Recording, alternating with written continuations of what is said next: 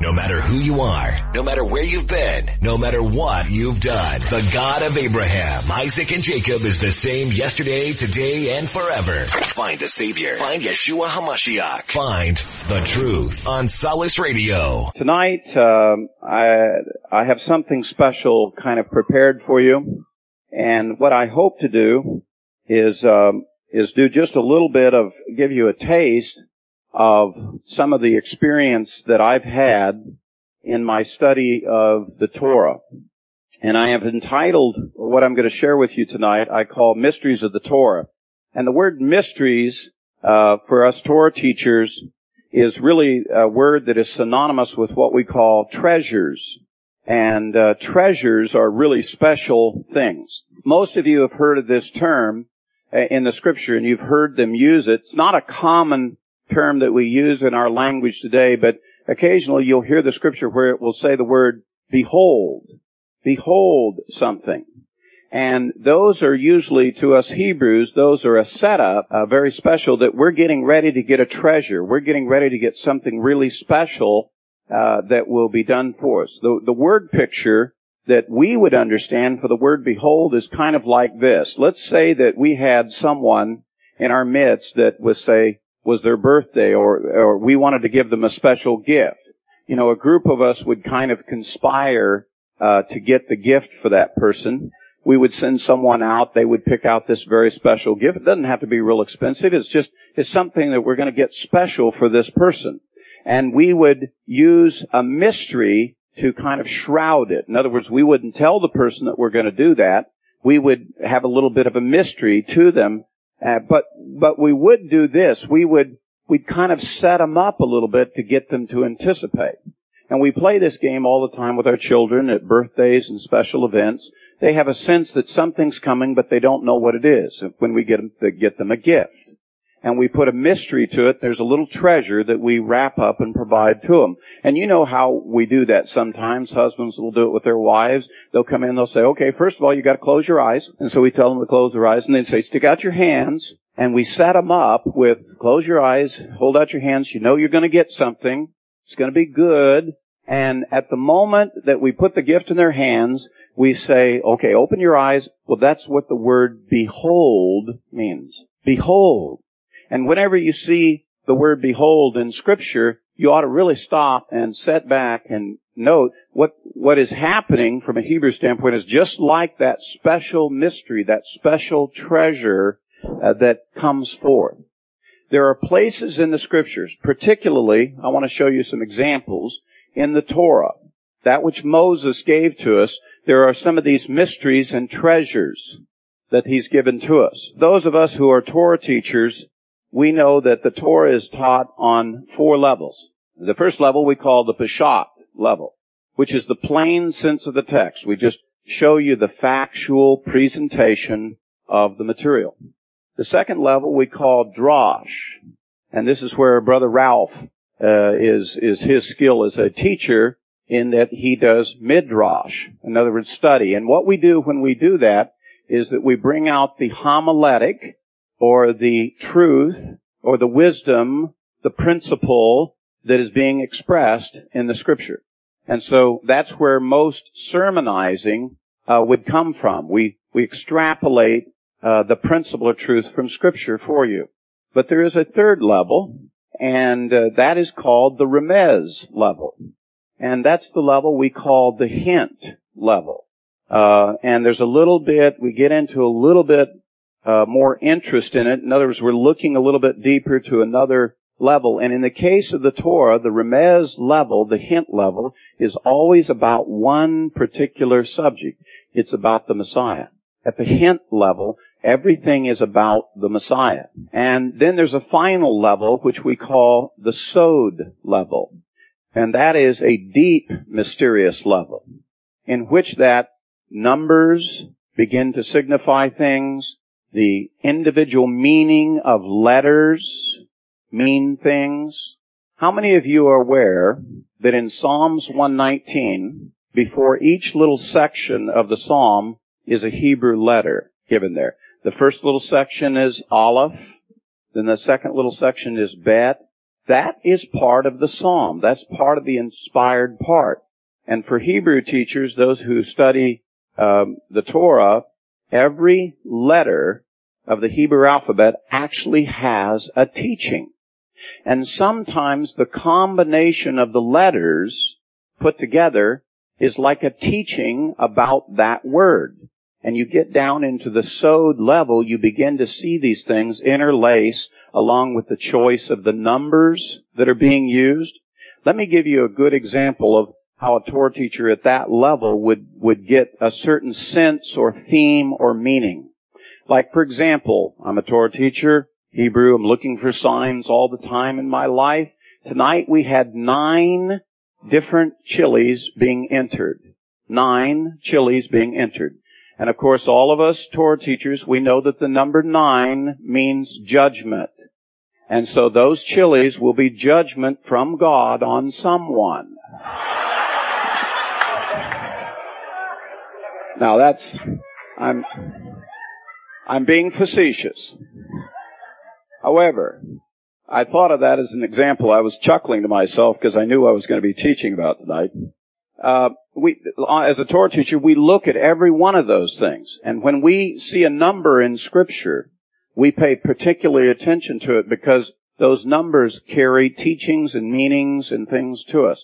And part of it has to do with we believe, as Torah teachers, we believe that those words, right down to every letter and every stroke of the letter, is full of meaning. If you'll remember, the Messiah made mention of, think not that I've come to abolish the law and the prophets. I tell you, not one jot or tittle, not one stroke or the smallest letter shall pass away until all is passed away. And what he's referring to, that there are meanings into every letter in the Torah that is part of the teaching, part of the understanding that comes with it. Tonight, I would like to illustrate for you, to kind of excite your soul, to enlighten you a little bit, of a couple of just five examples that come from the Torah. And I want to tell you right up front why I want to do this. At the end of this holiday, beginning next Shabbat, is the beginning of the next Torah cycle. It's Bereshit, Genesis 1-1. And I would like to encourage you in your fellowships, get into the systematic study of Torah on a weekly basis. Let it become part of your walk throughout the year because if you're in the Torah, it cycles you right through every holiday. It prepares you spiritually for every holiday and it gives you the base teaching for basic discipleship. I would remind you that Yeshua, when he came and was discipling those men, we believe that he took them through a complete Torah cycle. And that was their preparation for them to go into ministry. For us to walk, have stability, spiritual stability, I'd really encourage people to get into this systematic study. One of the things that you'll discover is what Paul talks about, that the Word of God is alive and powerful. Now, when he wrote those words, there was no New Testament. What scriptures was he referring to that are alive and powerful, full of life? He was referring to the Tanakh, the Torah, the Nevi'im, the prophets, and the Ketuvim, the other writings. He was talking about the Old Testament. Leading right in there is the Torah.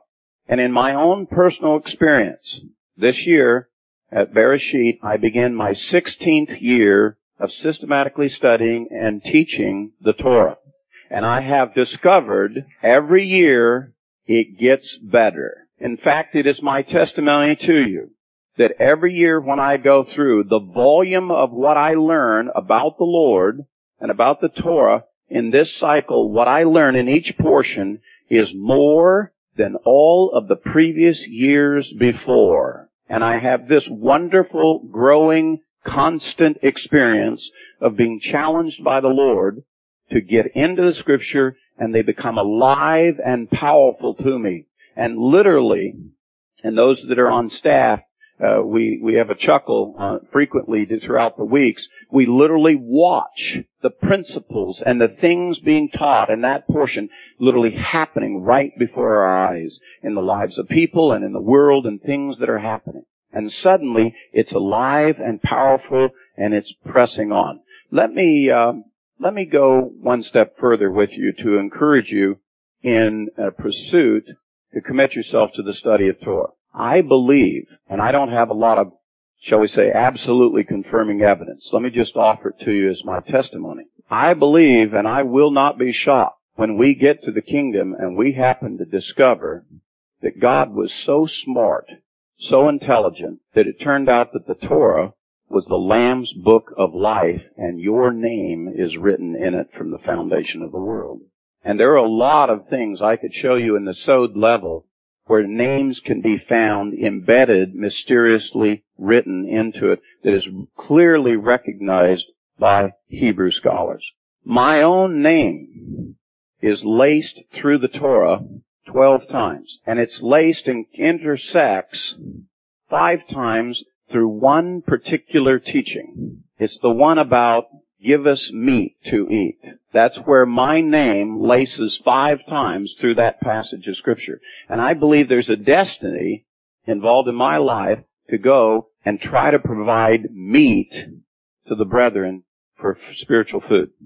Tonight, I would like to give you a sample of some elements that I call not at the milk level, but at the meat level that I found in the Torah that were challenging to me and really encouraged me in the scripture. A sense of it's alive and powerful. It is about me, about my life, my thoughts, and therefore I agree with Moses' words. There is no idle word in here. It is your very life. So the five things that I'd like to briefly mention to you, some of you who followed my teaching, you may have heard elements of this, but I'd like to put them together kind of as a package for all of you tonight. There are five, and we'll kick the slide up for us. The first is what I call the Aleph and Tav. The second is called the inverted nuns. The third is the Shema Ayin and the Echad Dalet. Moses and the rock, the Aman, and finally, the title that was on the cross. Now, let me just jump right in and go to the first example. Turn with me, if you will, to Genesis chapter 1. And I have a little pointer here to assist me in the screens that we have. Everyone knows these words. I'm certain most of you could almost quote it uh, from memory. Uh, in the beginning, God created the heavens and the earth. In the Hebrew, we would read Bereshit bara Elohim et hashamayim ve'et haaretz. There are seven Hebrew words. Only six of them have been translated. In the beginning, God created the heavens and the earth. Only six Hebrew words got translated. There's a Hebrew word in there that's not translated in English. So when you read in the English, in the beginning, God created the heavens and the earth, there's another word in there you don't know about. Now, I'm not trying to make a case for that you all need to come back and study Hebrew with me and become Hebrew scholars. Because really this is a sign. Even to the Hebrews, they have questions about this.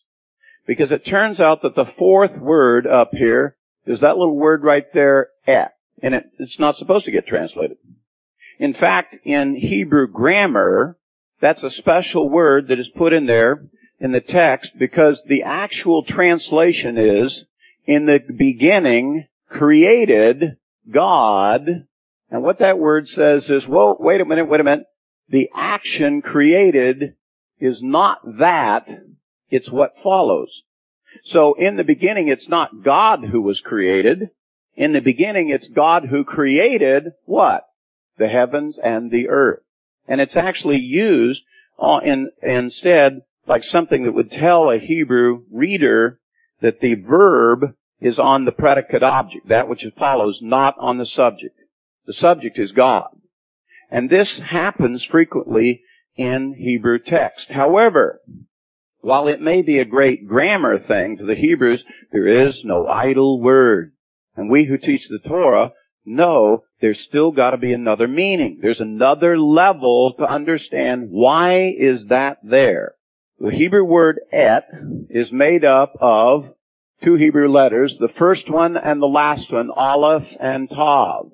Now if you will, if you remember, go over to Revelation chapter 1, and in Revelation chapter 1 and verse 10, we have the, the Messiah meeting John, the apostle John.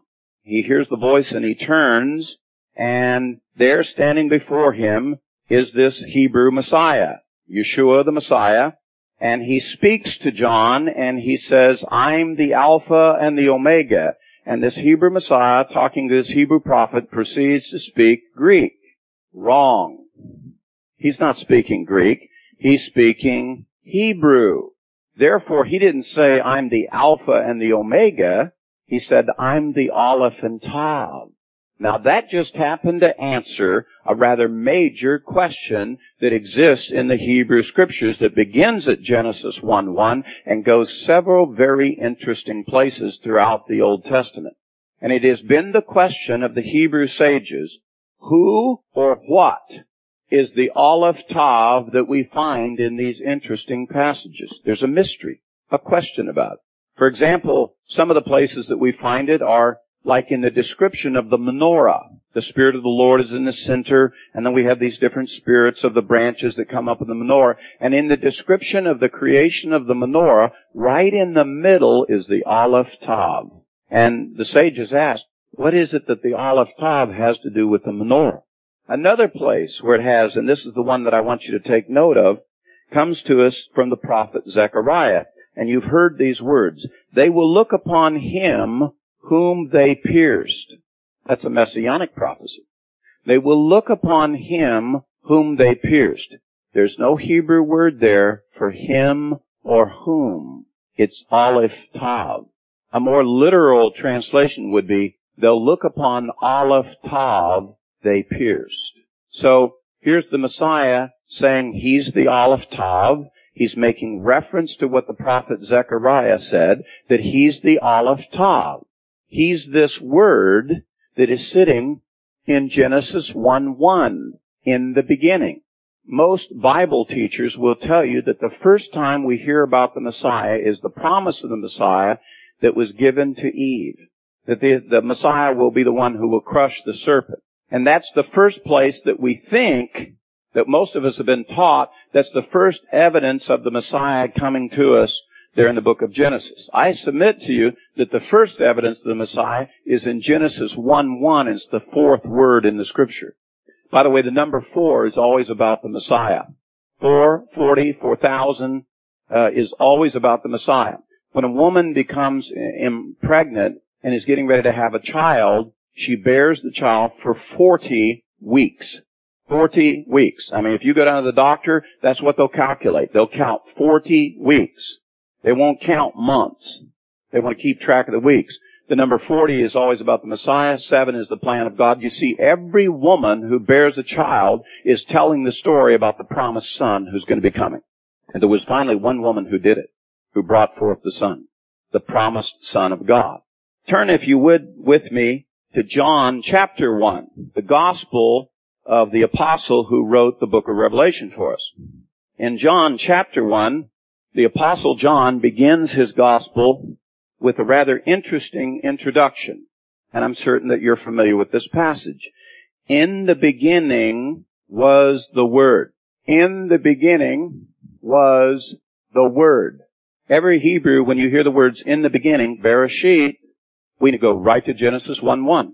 And as a Hebrew reader, I'm hearing a Hebrew apostle here speak and he says, in the beginning, oh, I know that. That's Genesis 1-1. Instantly, I know exactly where that, see, I've been Torah trained and I know those are the first words of the beginning of the teaching of Torah. In the beginning was the Word. I know exactly what you're talking about. You're talking about that word right there.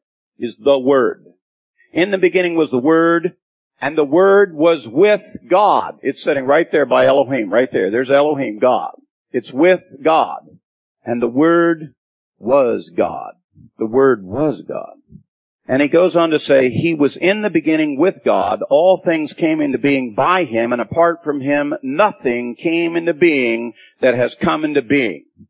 There's God, and there's the heavens and the earth, and you can't get that without that word right there.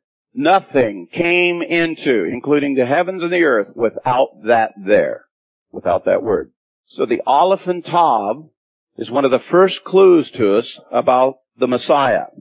Now, it's not Alpha and Omega. That's the Greek representation that you're supposed to understand. It's Aleph Tav. And if you don't go back to Aleph Tav, you're, you're gonna miss something rather incredible that the teaching gives to us. You know what the individual meaning of those letters are? If we could put the Aleph and the Tav back up. That letter Aleph, the first letter, this is the modern shape, the block shape of the letter. The ancient shape of the Hebrew letters were like a form of hieroglyphic. It was supposed to be a little picture. And you can go back to a Bible dictionary. I'm not making this up. This is well known, well known by the scholars of these languages. And languages are living. Anyone who's a writer knows that language changes on us as time goes on. A good example of that, a, a generation ago, we used to we used the word gay and it meant fun and joyous, and today that word means something different. The language has changed on us because of the times and the way people use the language. And so this letter in its construction as a normal course of events has taken on a slightly modified shape, but the original shape was just a simple little slashing triangle. In other words, where they brought this down here and this stroke here, and there was a little cross that went across, and it looked like a little cocked triangle. And what they were trying to draw was the head of an ox. This is the modern version of it, the head of an ox.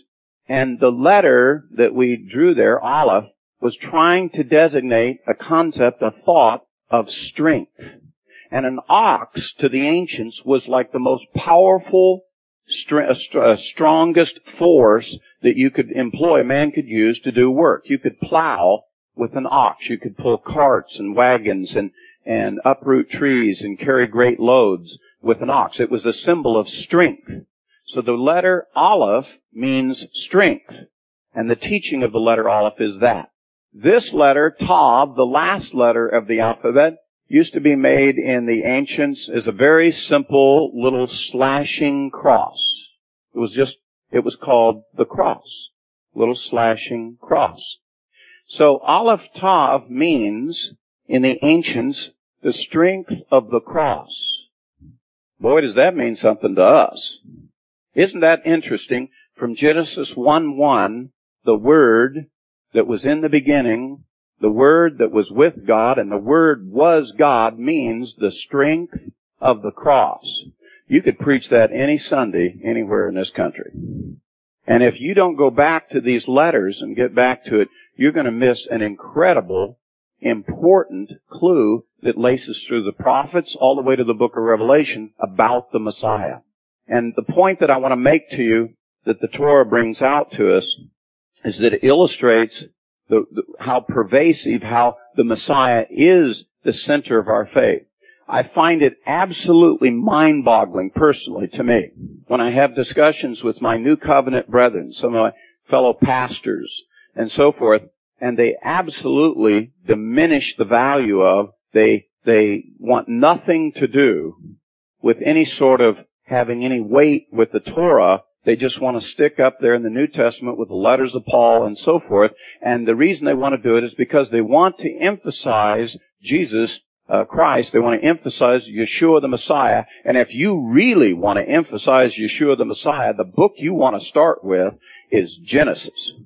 And the reason they don't is because they don't know Him. They really don't know the teaching. They don't know the scriptures. They don't have the base teaching that all of the disciples had who began the new covenant.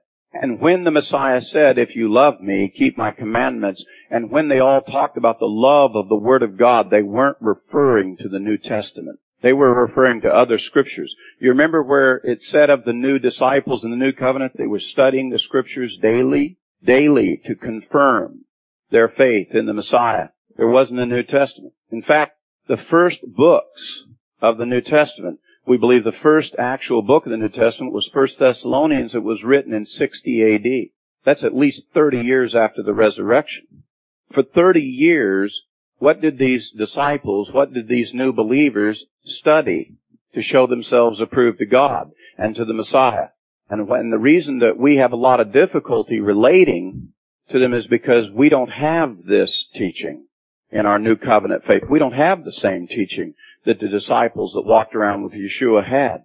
If we could get it, I guarantee you it would revolutionize our faith. It would make all kinds of sense to us about what the New Testament is really saying. Now, the uh, let's go on to our next point. An area that we call the inverted nuns.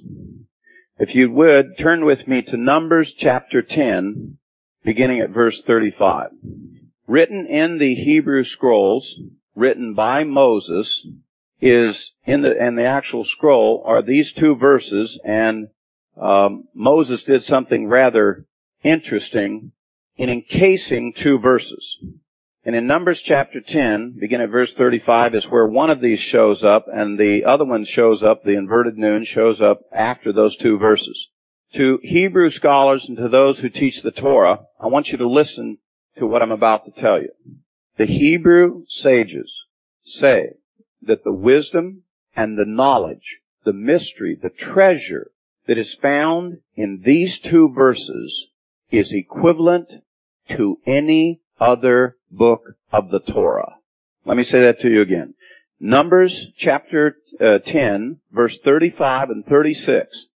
The wisdom, the knowledge, what you can gain spiritually from it in that, in those verses is equivalent to the authority and the power of any other book of Torah. That's like they compare to the book of Genesis, or they compare to the book of Exodus, or they compare to the book of Deuteronomy these two verses. And Moses designated these two verses by taking the letter Nun and reversing the shape of it.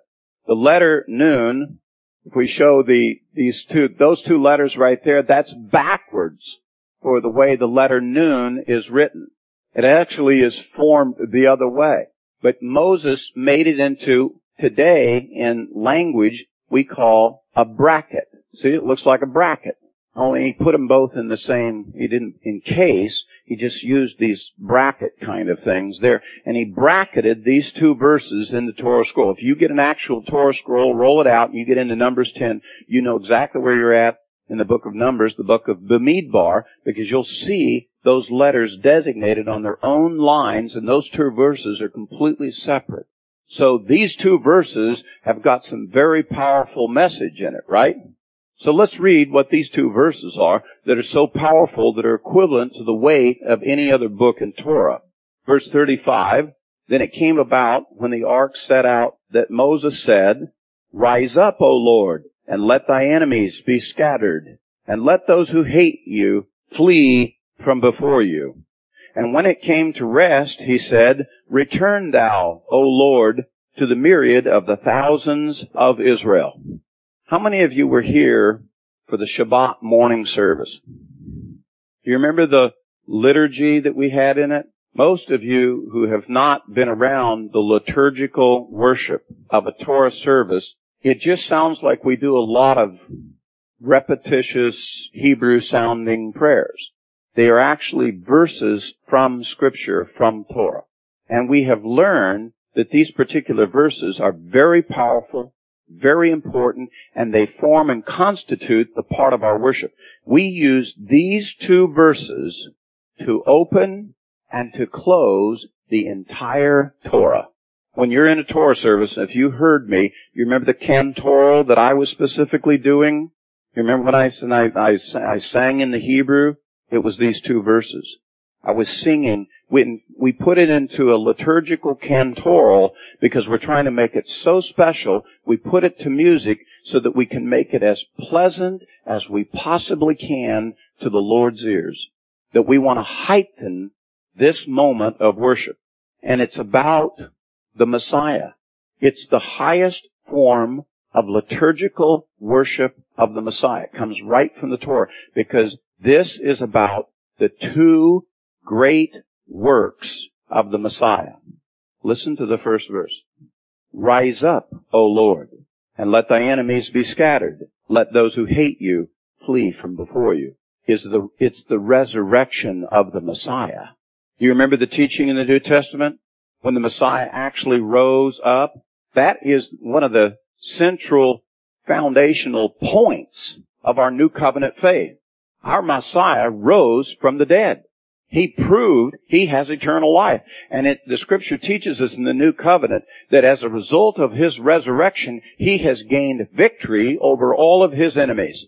Death no longer controls him. He has been victorious over death. All of his enemies will be fleeing from him. In the same way that light comes into a room and forces the darkness to leave. When he rose from the grave, he brought about a power of life that was more powerful than death could be. Literally, his life is so powerful, he's driving death away when he rose up. And that is what that verse is about. Rise up, O Lord, and let your enemies be scattered. Just like the darkness flees from the light. The first great work of the Messiah is his own resurrection proving his victory over death. And when we open the ark in an observant synagogue, and when we bring out the Torah to teach, the first thing that we say, we recognize the authority of the Messiah in his resurrection.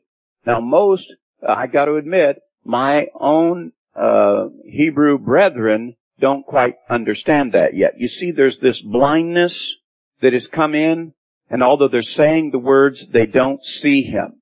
They're literally worshiping him and welcoming the Messiah, but they don't see him. But this blindness is temporal. There is a day coming when they will see. And they will be observing and doing their normal thing, but suddenly they'll have eyes to see what they've been saying all along. Now we who are messianic, and for those of you who come to the assembly, I am saying to you, you too need to be instructed. You know the Messiah, you know about his resurrection, but you need to see what Moses has been saying from the very beginning about the Messiah so that you'll understand that the Messiah is not in conflict with Moses. Truly, truly, had you believed the words of Moses, you would have believed in the Messiah. I mean, this is the basis for that statement. If you really had understood what Moses was saying and doing, you would then have understood what the Messiah was doing. The second one, which we use to close the ark. When we give the Torah teaching, we roll the scroll up again and we bind it we cover it, and we take it back to the ark, and when we put it back in the ark, the words that we say is, and when it came to rest, he said, Return thou, O Lord, to myriad thousands of Israel. It's another resurrection. But this time, it's the resurrection of us. It's when the Messiah comes again. And when he comes again, there's going to be another resurrection. Not the resurrection of the Messiah, the resurrection of the Messiah's bride, us, when he will be returning to the myriads of Israel. And the word myriads, whenever you see that, the myriad thousands, it's, it's the Hebrew way of trying to give to the value more than millions. Now, this is very interesting that Moses wrote this because at the time that he wrote this, there was a little over 600,000 men of Israel that were numbered. There wasn't even a million men we estimate that at most maybe three, three and a half million people may have been involved in the Exodus. So when Moses wrote this, yes, Israel was about three and a half million people, but the way he's writing this, he's writing about a much greater number of Israel.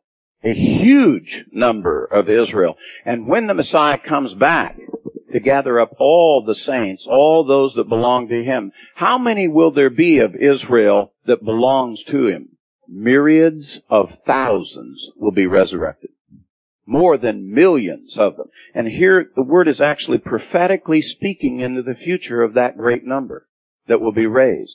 These two verses are encased in these letter, the letter Nun. Now here's the interesting part about that Hebrew letter Nun right there. The normal letter Nun has a meaning.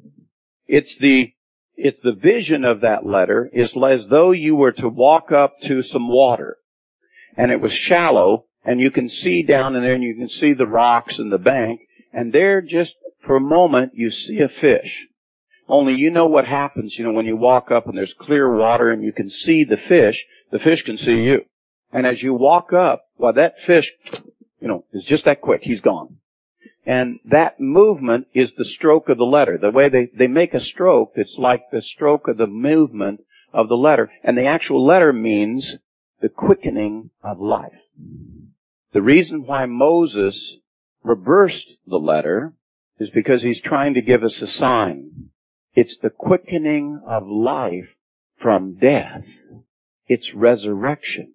And there's two of them. And there's about two resurrections here. One for the Messiah and one for us. So the inverted nun is the sign of the resurrection. Right there in the Torah. You remember the time when the Sadducees came up and they didn't believe in the resurrection? They were talking to the Messiah. And he just flat said to them, Ye do err. You know not the scriptures nor the power of God. Now we know about the power of God. We know the power of God. We know God's great and powerful creator and so forth. But what was the error in the scripture they didn't know? They didn't understand the inverted nuns. They didn't know the scripture. And this is real clear from Moses on this one. I mean, he's set it off with like these huge brackets we call the inverted nuns just to get our attention to this lesson about these verses. And as I said, Torah teachers know, the sages said, these two verses carry that much weight and power because they're about the most powerful subject there is. The resurrection from the dead. Let me move to the next one for you. The Shema. In the Hebrew text, the word Shema in the Torah is, if you were to look in the Torah scroll, you would see the word Shema there, but the last letter, Ayin, which is this letter right here, is made larger than all the other letters on the line. So you look at there in Deuteronomy chapter 6 and you see, Hear, O Israel, the Lord our God, the Lord is one. The first thing that you see on the line in the Torah scroll is you see the word Shema, and you see this large Ayin made larger than any of the other letters. Now there's different reasons and teachings for it. One of them is that the word Shema could be written instead of an ayin at the end, it could be written with an aleph at the end. You'd still be, you know, that's an ah sound, like this is an ah sound phonetically. And so it could possibly be written that way and it would still be pronounced Shema. However, to make sure, some scribes have said, to make sure that we never do that, uh, because the word Shema that ends in an aleph doesn't mean hear, O Israel. It means perhaps. So we don't want to ever make the mistake of saying, perhaps, O Israel, the Lord is our God, the Lord is one. We don't ever want to make that mistake. So some have said, well, the scribes, and Moses wrote it initially by putting the ayin and enlarged it so that no scribe would ever make that mistake. But there's another word that is in that text that also has an enlarged letter. It's the word echad right at the end of it for the word one. Here, Shema, the enlarged ayin. Hear, O Israel, the Lord our God, the Lord is one, echad, and the last letter of echad is the D sound, the Dalet letter. And so it looks a letter like that. And they enlarged that letter in the word echad just like they did the ayin in the word Shema. So when you're looking at the Torah scroll, you see this line and you see this letter ayin and this letter Dalet jump off the page. And the letter, if we'll move to the next slide there, it forms that word. And that word means witness. Witness. You see, a person who says the Shema, who stands up before God, speaks out loud so it can be heard. Hear, O Israel, the Lord our God, the Lord is one. Is a witness of the living God by those words, and we call it the watchword of our faith. If I hear a person who says those words, I know that person is a witness of the God of Israel. The God of Abraham, Isaac, and Jacob. He is a witness of it. You remember what Yeshua said to them as he was getting ready to ascend. Go back to Jerusalem. I'm very shortly going to make you witnesses. And it had to do with when the Shema came. When did we get the Shema? At Mount Sinai. On the holiday we call Shavuot, the Feast of Weeks. When was the Holy Spirit given and when did they become witnesses? Same day. That the Holy Spirit was given on the same day that Israel received the Shema. Now to the observant Hebrew, An observant Hebrew gets up each morning and says the Shema, and each night, before he goes to bed, he says the Shema. He literally encases his life that day within those words. There are many, many testimonies that when the Jewish people were being gassed in the gas chambers in the concentration camps, the last words that were on their lips was the Shema. That was their final words to it. And to a Hebrew, these are the words you begin your day and these are the words you end your day with. It's very, very significant and important, brethren, for you to learn about the Shema because Yeshua has called you to be a witness of Him. And the accepted form of the witness is to speak these words. Now interestingly enough, let's look at the letters for this word. That letter right there, ayin, means the eye, an eye.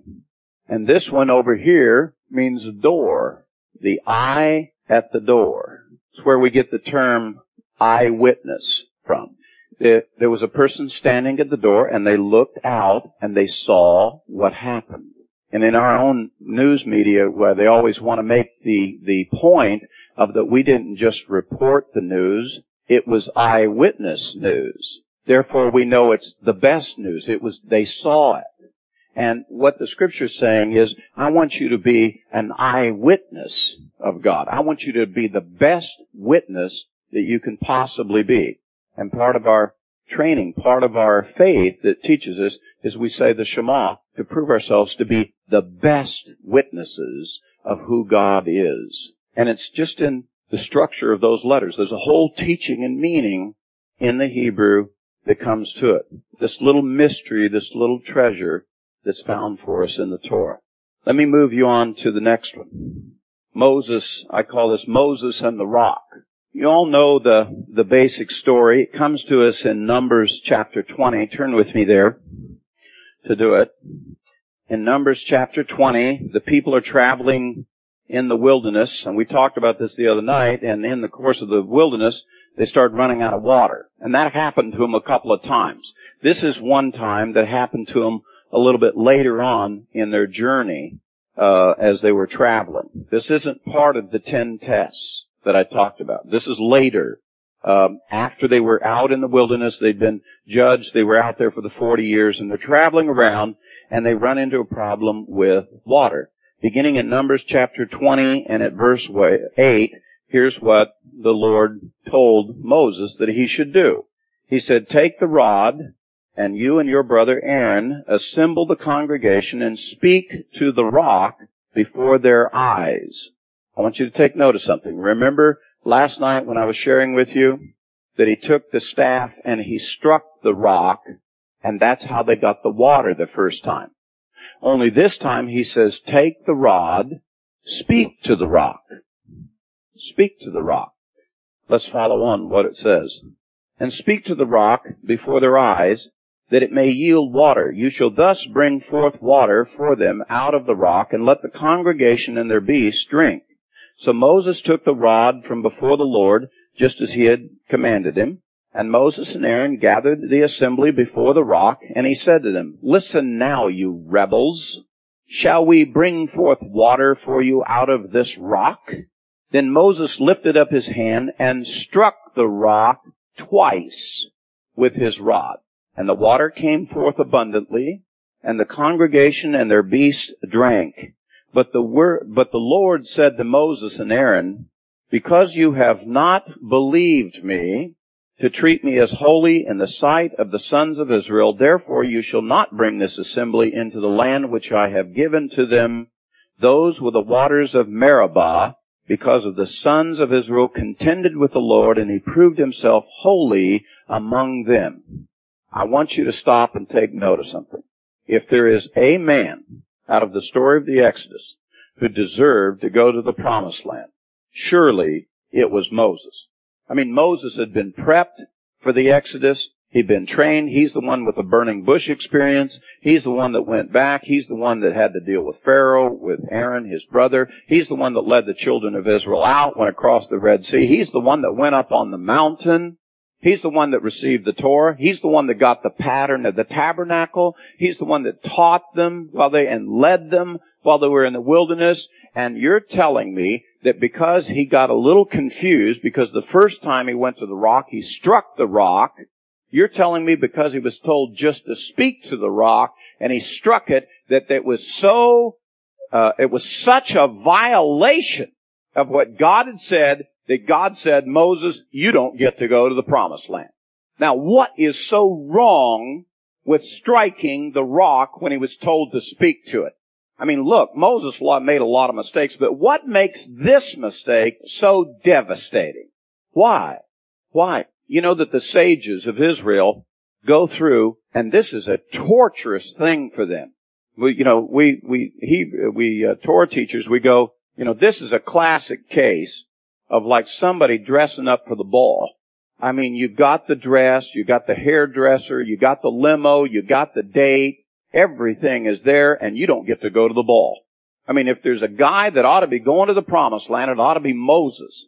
And the Lord cuts him right off and says, no, you don't get to go.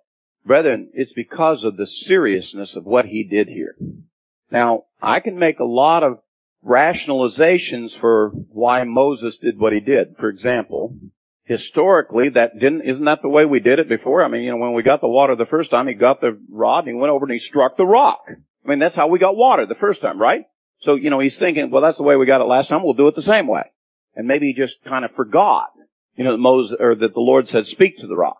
And plus, these people, the children of Israel, were threatening Moses. They were threatening him with his life. I mean, they were threatening to stone him if they didn't get no water.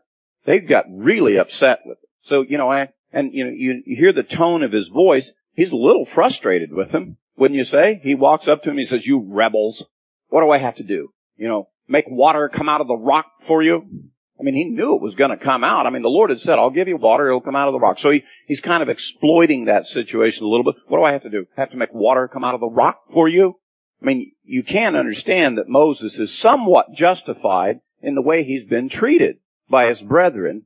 So he kind of exploits the situation a little bit. I mean, you can understand that behavior. I mean, I wouldn't recommend you do it, but I, at least we can understand it a little bit.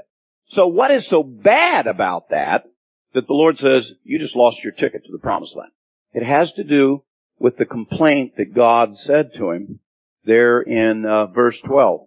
Then the, but the Lord said to Moses and Aaron, because you have not believed me.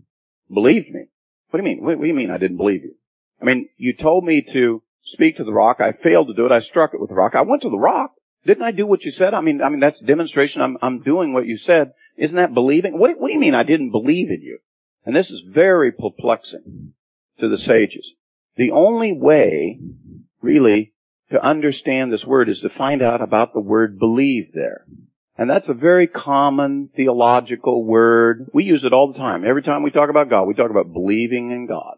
What is it that Moses did that means he didn't believe in him? Because it looks like he made a relatively simple mistake. And by the way, we make relatively simple mistakes all the time.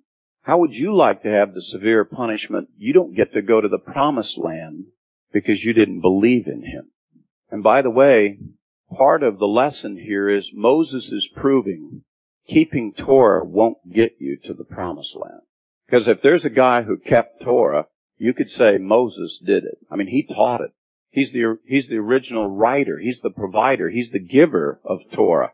I don't know of any man who's done Torah better than Moses.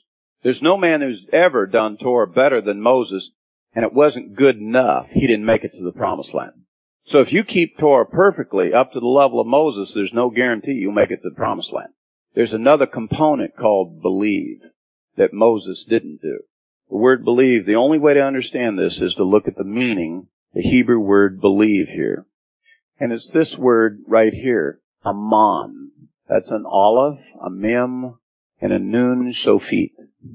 This word, this letter we already know about. The strength of, this letter we also know about here is that nun, that's that letter nun, but this is a nun sofit. In other words, li- uh, uh, lively or living or, or coming to life. That word nun. So what's this middle letter, mem, mean? Well, Uh, it's the letter that we use in the name of Moses. Moses is uh, made with the mem letter, and part of it has to do with the meaning of Moses' name, and it has to do with waters. And actually it means the chaos of water. It's like bubbling waters. You know, when you look at water that are moving way, it, it's that kind of waters. And actually what this word means, the strength of the living waters. Now guess what they were doing? They were walking up to the rock to get water. Not just any water. The living waters. Because out there in the wilderness, water is life. You don't have water, you die. I mean, you want to talk about a wonderful word picture, you know, of there of it. And who is the living waters to us? The Messiah. If you do not believe in the Messiah, if you do not believe in the strength of the living waters, you don't make it to the promised land. That'll preach any Sunday. That's the reason why Moses didn't make it to the promised land then. He had a very important component missing. Now, do I think Moses will be there in the kingdom? Yes, I do. But he's illustrating and teaching us something. By his life and his experience, God has used him to show us something. Moses is not the answer. The Messiah is the answer. Moses is just a teacher to lead us and to come to the Messiah. And even by his mistakes, he can teach to us. Did you know that the Lord can use your life even when you foul it up to be a good example of the Lord? You know, you don't have to be perfect.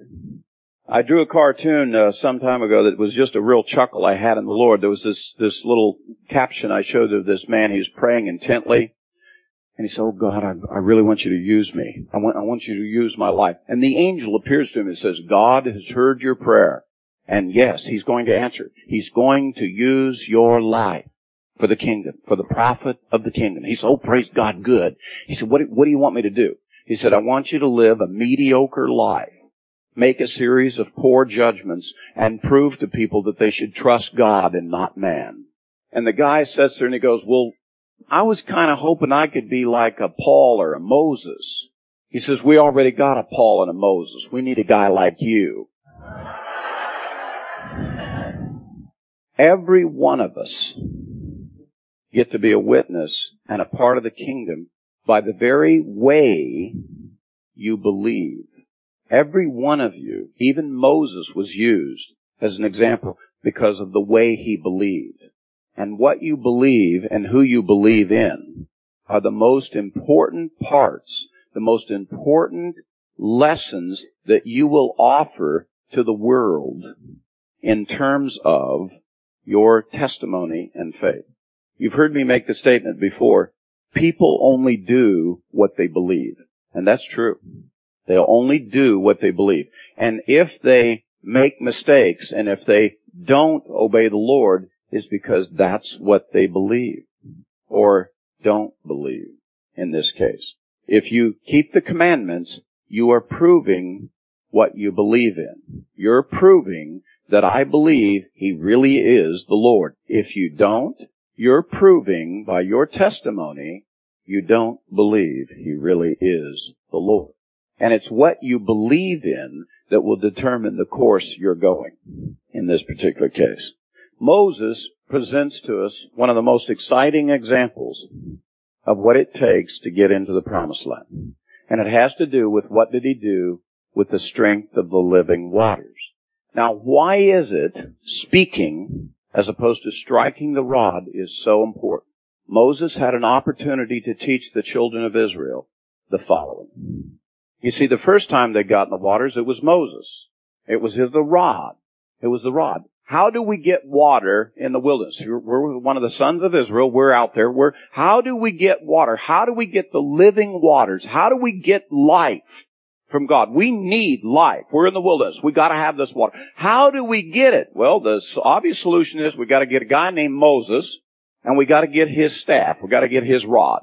And then he walks up to the rock and we get water. Remember? That's how we get it, right? The Lord said, no, that's not how you get the water. And he wanted Moses to prove to you how to get it. He said, Moses, take your rod, take Aaron, assemble the congregation, speak to the rock. Because if you speak to the rock, every one of the sons of Israel will learn if I need the living waters, all I have to do is speak to the rock. Boy, talk about an important lesson.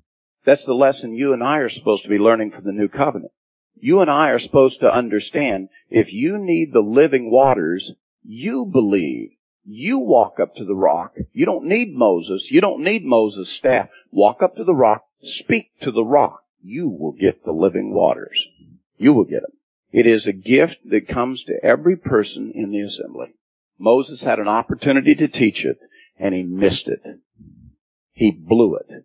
So now you can understand why it should cost him his ticket to the promised land. Do you realize the impact, the devastating impact it had on the nation of Israel and those that followed afterwards? They didn't learn a very important lesson. They missed the opportunity. And it took some time later so that when the Messiah came, that's what he was teaching. Speak to the rock. What does 1 Corinthians 10 tell us about the Messiah and about the rock? It says the rock was the Messiah.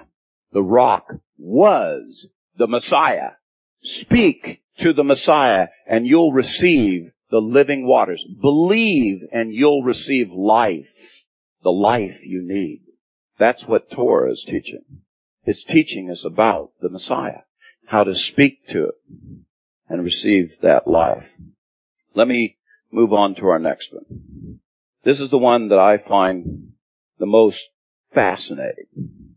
We know that um, when the Messiah came, that uh, he had a series of statements that he made to the religious leaders that were tied back to actual statements that Moses had made in the Torah.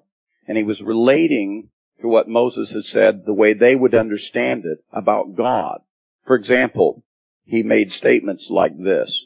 Before Abraham was, I am.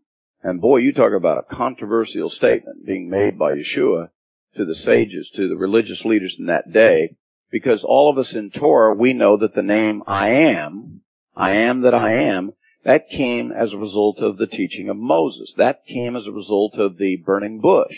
Moses is after Abraham, generations after Abraham. And that was the answer that God gave to Moses when Moses said, whom shall I say to the sons of Israel has sent me? And God answered, you will say to the sons of Israel, I am that I am. I am has sent you. Now, we do a little interesting thing in the Hebrew with that, in A, and actually that's where we get this expression. We sang it tonight in the song. Who was, who is, and who will be, or who is to come.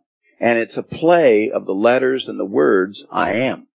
And what we understand from the word I am, when God gave that title, I'm the eternal one.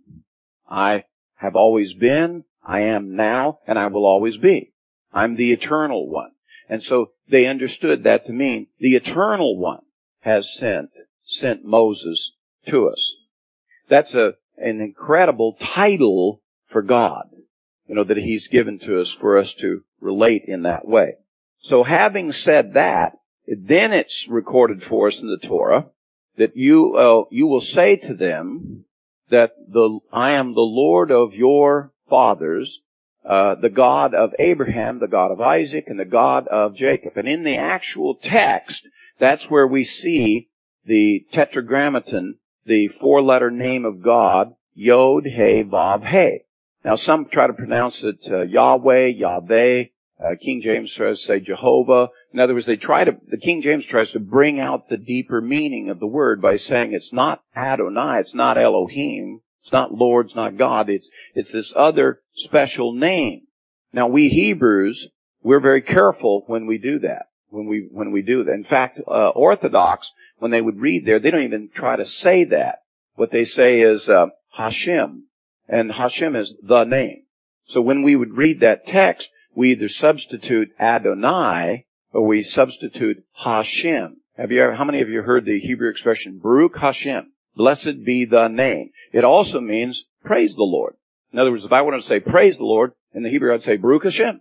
Praise the Lord. Because I'm, and instead of saying the name, the Hebrew name for Lord, for His name, I, I substitute the name. And we have some brethren uh, today. They're in what we call the sacred name movement. There's some who say, well, this little mystery about the name of God, you know, we're really clued in. We really know, and we know the proper pronunciation, and as a result of saying the proper pronunciation, we're smarter than you. Actually, they don't quite say it that way. They say, we get the blessing and you don't. Nonsense. Nonsense. They also, some go so far as to say, if you don't say it the way we say it, Yahweh, uh, you're not saved. I'm not making this up. I mean, there are people who do this. We used to have back some time ago, if you, if you don't, if you believe in Jesus and you don't get baptized, you're not saved. If you don't believe in Jesus and speak in tongues, you're not saved. We've been having people for years going around saying it's Jesus, it's Yeshua, and something else. That's how you get, get saved. Nonsense. Either he's the Savior or he's not. And I believe he is the Savior, and he doesn't need me pronounce, pronouncing Hebrew to get it. Okay? But it's given for us in the Scripture, and what uh, Moses was specifically in that experience with uh, God there at the burning bush, what the Lord was really trying to get Moses to understand was the work that he was going to do going back to the children of Israel and bringing them out of Egypt.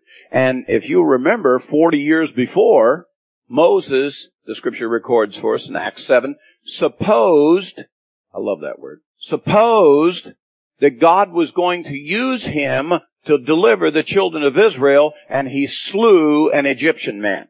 And he thought maybe the deliver, he thought, he thought God had put a, a, destiny on his life to use him, and he went to the Egyptian man and he slew an Egyptian man who was harming a Hebrew, and he thought that was gonna be the way that God was gonna be delivering the children of Israel. Well, as you know, that wasn't the way, and he ended up running away like a coward. And he ended up running off to Midian, where he spent another 40 years tending sheep.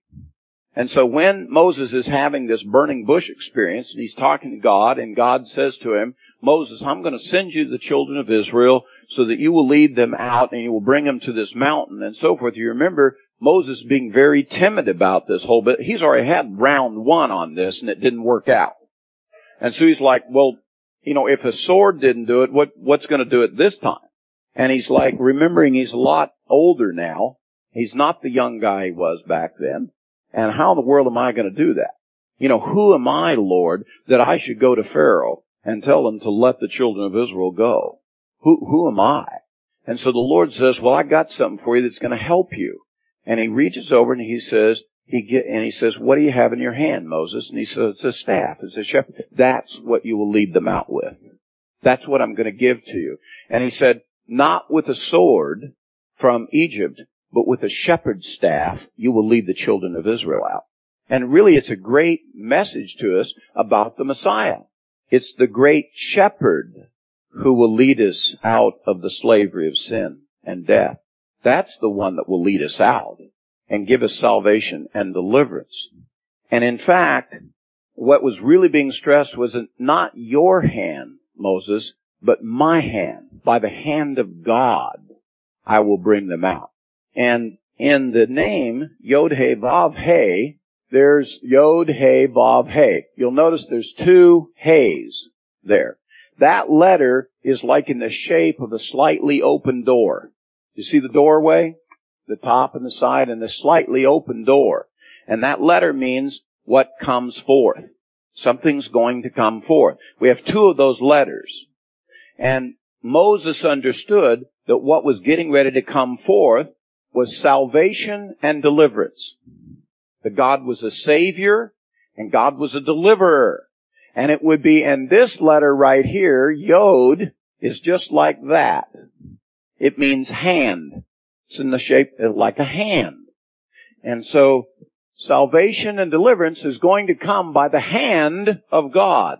So there's a lot of meaning in that name that was given to him as he proceeded to go on back and lead the children of Israel um, out of out of them. And the emphasis is on it's not on a sword, but on a staff. It would be this staff that he was given. Do you remember that uh, the Messiah makes reference to the staff of Moses, that when you see the Son of Man lifted up like Moses' staff in the wilderness, he said, then you'll see I am. And in the, in John, when he says that, we in our English Bibles, you'll notice that the word he is there. You will see that I am he. And the word he in most of your Bibles is in italics. Whenever you see in your Bible that little italics he, it means that the publishers, the people who've done the translation, they've inserted that word, but that word isn't in there in the original text. They're trying to insert that because they don't think it makes any sense. And they're trying to make sense of it to you in our modern English. So it will say, and you will see I am He. Only take that word back out of the gear, you will see I am. You will see the I am God that was talking to Moses. So he was really saying something incredible there. He was telling them that the God that spoke to Moses when he was talking to the sages, to the Jewish religious leaders in his day, Yeshua was saying, I'm the God that was talking to Moses. I'm the God that was in the burning bush. I talked to Moses. And one of the things that we do that you find in Exodus chapter 6, when Moses is getting ready to lead the children of Israel out of, out of Egypt, there's a point there where the Lord says to Moses, He says, and when I appeared to Abraham, Abraham only knew me as El Shaddai, Almighty God, but he did not know me by this name, by this name Yod He Vav He. And what Moses was learning was, I'm now manifested more to you than even Abraham understood. And Abraham is the one who taught us a lot. Now, when the Messiah came along, not only did he make mention of him, and he said, I am, I'm the God that was in the burning bush talking to him, but he went further and he said, before Abraham was, I am. We didn't hear about the I am God until Moses, after. But here's the Messiah saying, I was there as the I am God before Abraham, even before he knew about it. As a result, those that were listening to him they knew without a shadow of a doubt that guy's saying he's God. And it says that they went to stone him. They wanted to kill him for blasphemy right there. And he walked away.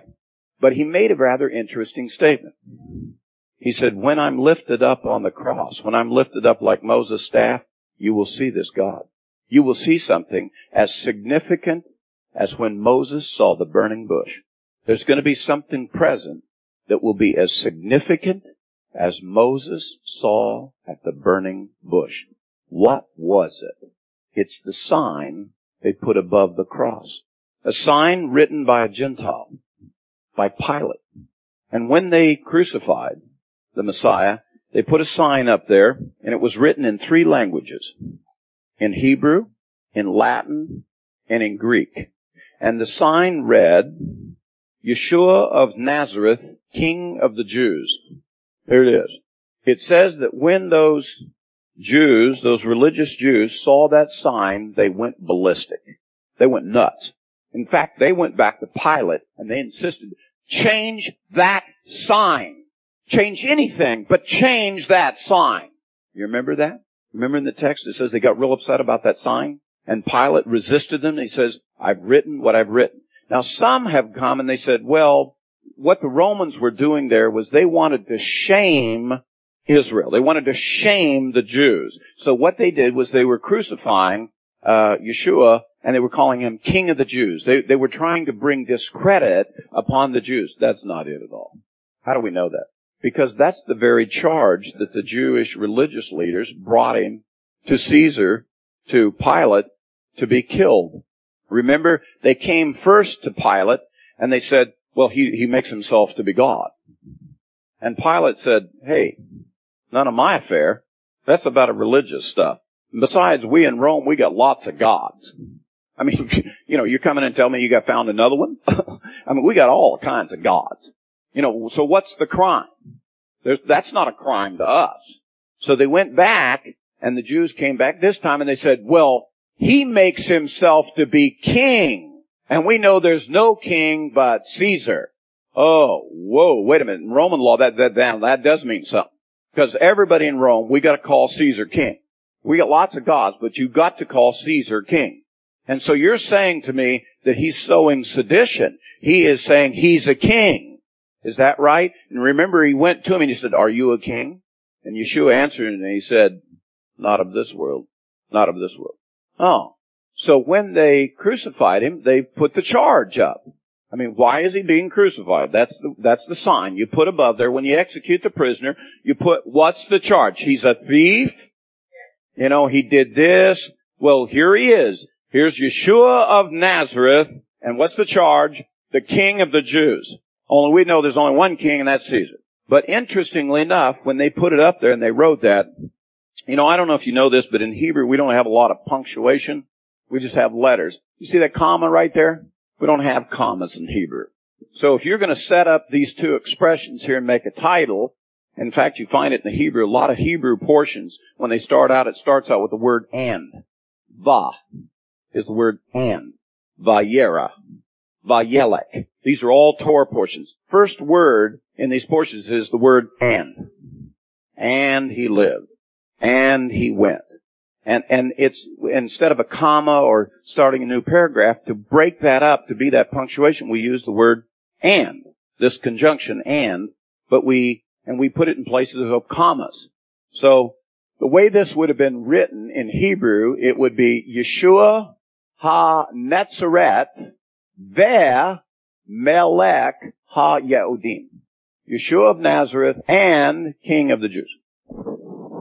Four Hebrew letters four Hebrew words. And now we get to the other interesting thing that we Torah teachers know about, and that is the subject we call the acrostics. You see, we believe that God is so smart and so intelligent, and one of the things that He can write is that we look for like the first letter in a word, and, and if we have a whole expression, we look for the first letter in the word, and that makes a whole nother word and it's part of the secret meaning into the text because we know that God is so smart, He can write multiple messages right into the letters, right into the words. And I've been talking to you about deeper meaning of the actual individual letters. And so what you have in Yeshua ha-Nazareth, ve melech ha-Yehudim is, go back to the slide that we have, the four letters, those letters. Yod, He, Vav, He. Yod from Yeshua, Ha from Ha Nazaret, Ve from Ve Melech, Ha Yehudim. Yod, He, Vav, He. There's the unspeakable name of God right at the cross.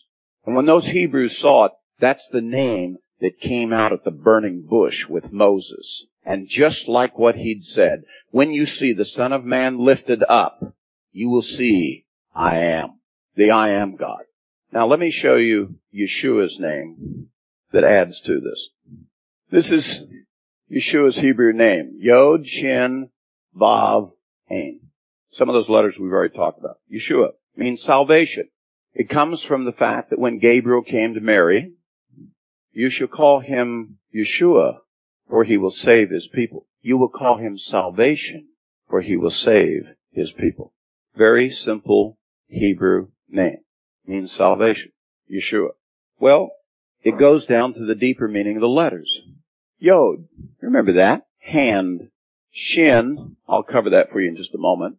There's another Vav. Okay? And Ayin. And the Ayin is eye. To see. You're gonna see the hand of something. So let's talk about the letter Shin first. How many of you have seen a mezuzah there at the doorpost? When you walk in to an observant home, or where observant uh, Jews are at. You'll see this little mezuzah fixed to the doorpost, and they make them little decorative things. And one of the things you'll see, if you really kind of pay attention, is you'll see that letter right there. It looks like a little W. And what they're designating on the outside of the mezuzah is the Hebrew word that it begins with, which is the next slide, which is Shaddai. Shaddai. Almighty God. Almighty. And the reason why that we put that letter on the outside of the mezuzah is it has to do with the meaning of Almighty God. Because this letter means the destroyer of the door. Now, in ancient times, a bold commander, a commander of the host, one who is a forceful, powerful force, it would be demonstrated by when you come up to a city or to a building or a structure, how quickly, how powerful are you? How quickly can you get through the gate? How quickly can you get through the door of the city? And when you would lay siege, the idea was to knock the door down and run your forces in and, and take control of the city. And so the, the measure of how powerful you were was when you bring your forces up, how quickly do you get through there? Well, God says, I'm the destroyer of the door. I'm the commander of the host. And the most powerful thing that they could understand was when God came up with his forces, he went through the gate he went through the door like a hot knife through butter. Not only did he go through it quick, he destroyed the whole door. And we were told to affix mezuzahs to all the doors and the gates. And we put this letter up here to say, and this is basically the message we're doing, is that we're indicating to anyone who comes in that we honor, we honor Almighty God. And we use the first words, which also is this letter shin, for the, for the word Shema. And inside the mezuzah, there's a little parchment that says Shema Yisrael Adonai Eloheinu Adonai Echad. The Shema. Hear, O Israel, the Lord our God, the Lord is one. And we take on the, when we roll up that little parchment, we write the letter Shaddai, and we put that, that shin letter first in the little roll up, and then we affix to the mezuzah, and we usually put that letter shin on the outside of the mezuzah. So when you walk up to the door, you render the honor to the to the Lord by, you know, kissing it, rendering honor to it, recognizing it, and you're recognizing that when you go through this door and into this place, the people that are here honor God. They honor the God of Israel. They honor Almighty God. And also it has another meaning. It's a signal to God. Hey God, you're welcome in here. You don't have to tear the whole door down to come through here. We're not going to resist you.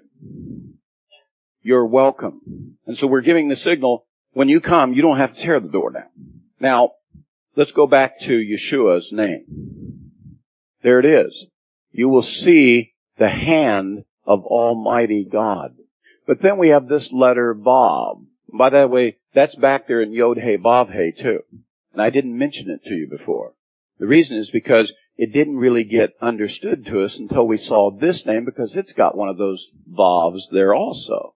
Because that's the letter Vav that means, and it's in the shape of an ancient nail. And what that means is, you will see the hand, the nailed hand of Almighty God. Now go back to Yod He Vav He. Salvation and deliverance comes by the nailed hand of God. It was always God's intent to provide this great salvation and deliverance at the work of the Messiah. What Moses was doing was just a foreshadowing to set the nation of Israel so that the nation of Israel could bring forth the Messiah, the great shepherd who would provide salvation and deliverance to all peoples, to all peoples. Now brethren, these are what I call little samples. They're little mysteries, little treasures that every Torah portion is full of them. Let me say it to you again. Every Torah portion is full of them. And in going in and studying the scripture, one of the things the sages say to us, and I was sharing this earlier, they say there are 70 separate, distinct teachings in every Torah portion. I'm now starting on round 16. I've barely scratched the surface. It gets better and better and better. Turn with me as a last verse to Matthew 13. In Matthew 13, the Messiah comes teaching in a whole series of parables, word pictures, to illustrate and teach to the people about the kingdom of God. And in the giving of these parables, he the, uh, Matthew records for us that because he taught in parables, he was fulfilling a prophecy that the Messiah would come teaching in parables. He would come teaching these little word pictures. You know, the kingdom of heaven is like unto, you know, the casting of a net to catch fish and so forth. And there's a whole series of those here in Matthew 13. As a matter of fact, they just go bing, bing, bing, bing, right in a, right in a row. And it comes to this point, uh, where he comes to verse 51 where the Messiah suddenly turns. He's been teaching to the people about these parables, but he turns to his disciples and he says this, verse 51, Have you understood all these things? They said to him, Yes. I mean, these word pictures are kind of understandable. They're very illustrative to it. They say, Yes. So, verse 52, he said to them, Therefore. Whoa, wait a minute. Every time, you know, what do you know about the word therefore? You know, every time you see the word therefore, you're supposed to go back and see what's it there for, right? In other words, everything that's been taught up to this point is just to set the stage for what you're about to hear. In other words, him teaching all these parables and asking the disciples, do you understand what I've been teaching? All of that was to set the stage for this statement. Because he's really getting ready to say something very profound now. And he says, therefore, Every scribe who has become a disciple of the kingdom of heaven is like the head of a household who brings forth out of his treasure things new and old. What in the world does that mean? I can remember when I first read this back many years ago. I read that and I went, and I knew what therefore meant. You know, I knew that teaching. I went, what? That's it? Every scribe who becomes a disciple of the kingdom becomes like the head of a house who brings forth treasures of old and new. What? What is that? So let's go back and let's look at something here. What's a scribe? A guy who copies Torah. He's a Torah teacher. He's a guy that writes those letters. He makes the ayin larger than the other one. He makes the dalet larger than the other one. He's the guy who writes the inverted nuns. He's the guy who writes that text. He says, if you can get one of those guys, if you can get one of those guys to become a disciple of the kingdom, figure out who the Messiah is, that guy is going to be like the head of the house. And he will go through the house and he will pick you out mysteries and treasures that will blow your socks off. He will bring treasures of old and new. He'll be packaging little gifts to you and if he's coming, he'll be saying, behold what is here. You want to see the wisdom of God? Wait till you see this. The Torah is full of them. It's like a treasure room. When you can get a Torah teacher to become, find out who the Messiah is, he can go in the Torah and show you stuff that is amazing. Because we believe the Torah is the portal to all the dimensions of God. And it's more than just here. We believe it has huge implications. And the Torah will be in the kingdom. You remember that verse that we said here in the liturgy? For the Torah shall go forth from Zion, and the word of the Lord from Jerusalem the great messianic prophecy. Because when we get to the kingdom, you know who the great Torah teacher is? Yeshua, the Messiah. You haven't seen nothing yet that come out of the Torah until you see the Messiah teach Torah. Because he is the head of the house. And he will be bringing out treasures and mysteries, and his words will literally illuminate the inside of your soul and make it come alive. All I've given you is just an inkling, just a taste of what the Torah has. It confirms and enriches our faith. And it's really about the Messiah. It's really about what's going on inside of your soul deep down in there. About what's been happening to you. I offer this to you as an encouragement. Get into the Torah. Forsake not my instruction. Listen to what the Torah has to say. It's about your faith. It's about what's going on inside your soul, in your mind, in your heart, about your faith. You'll find you and the Messiah in there. Now let me go back to my statement I said here. Wouldn't it be interesting if we found out that the Torah was the Lamb's Book of Life? Wouldn't you like to read the Lamb's Book of Life and find your name in there? Your life in there? Lord, I'd ask that you'd use this just to warm them up, to give a hint to them to get into the Torah to get into the cycle. And I ask that you do this for your honor and your glory in Yeshua's name. Amen. On the cutting edge of the Messianic movement, Solace Radio will rock your faith and bring the Bible alive. Find your Savior. Find Yeshua HaMashiach and explore the whole Bible and discover treasures there. Solace Radio.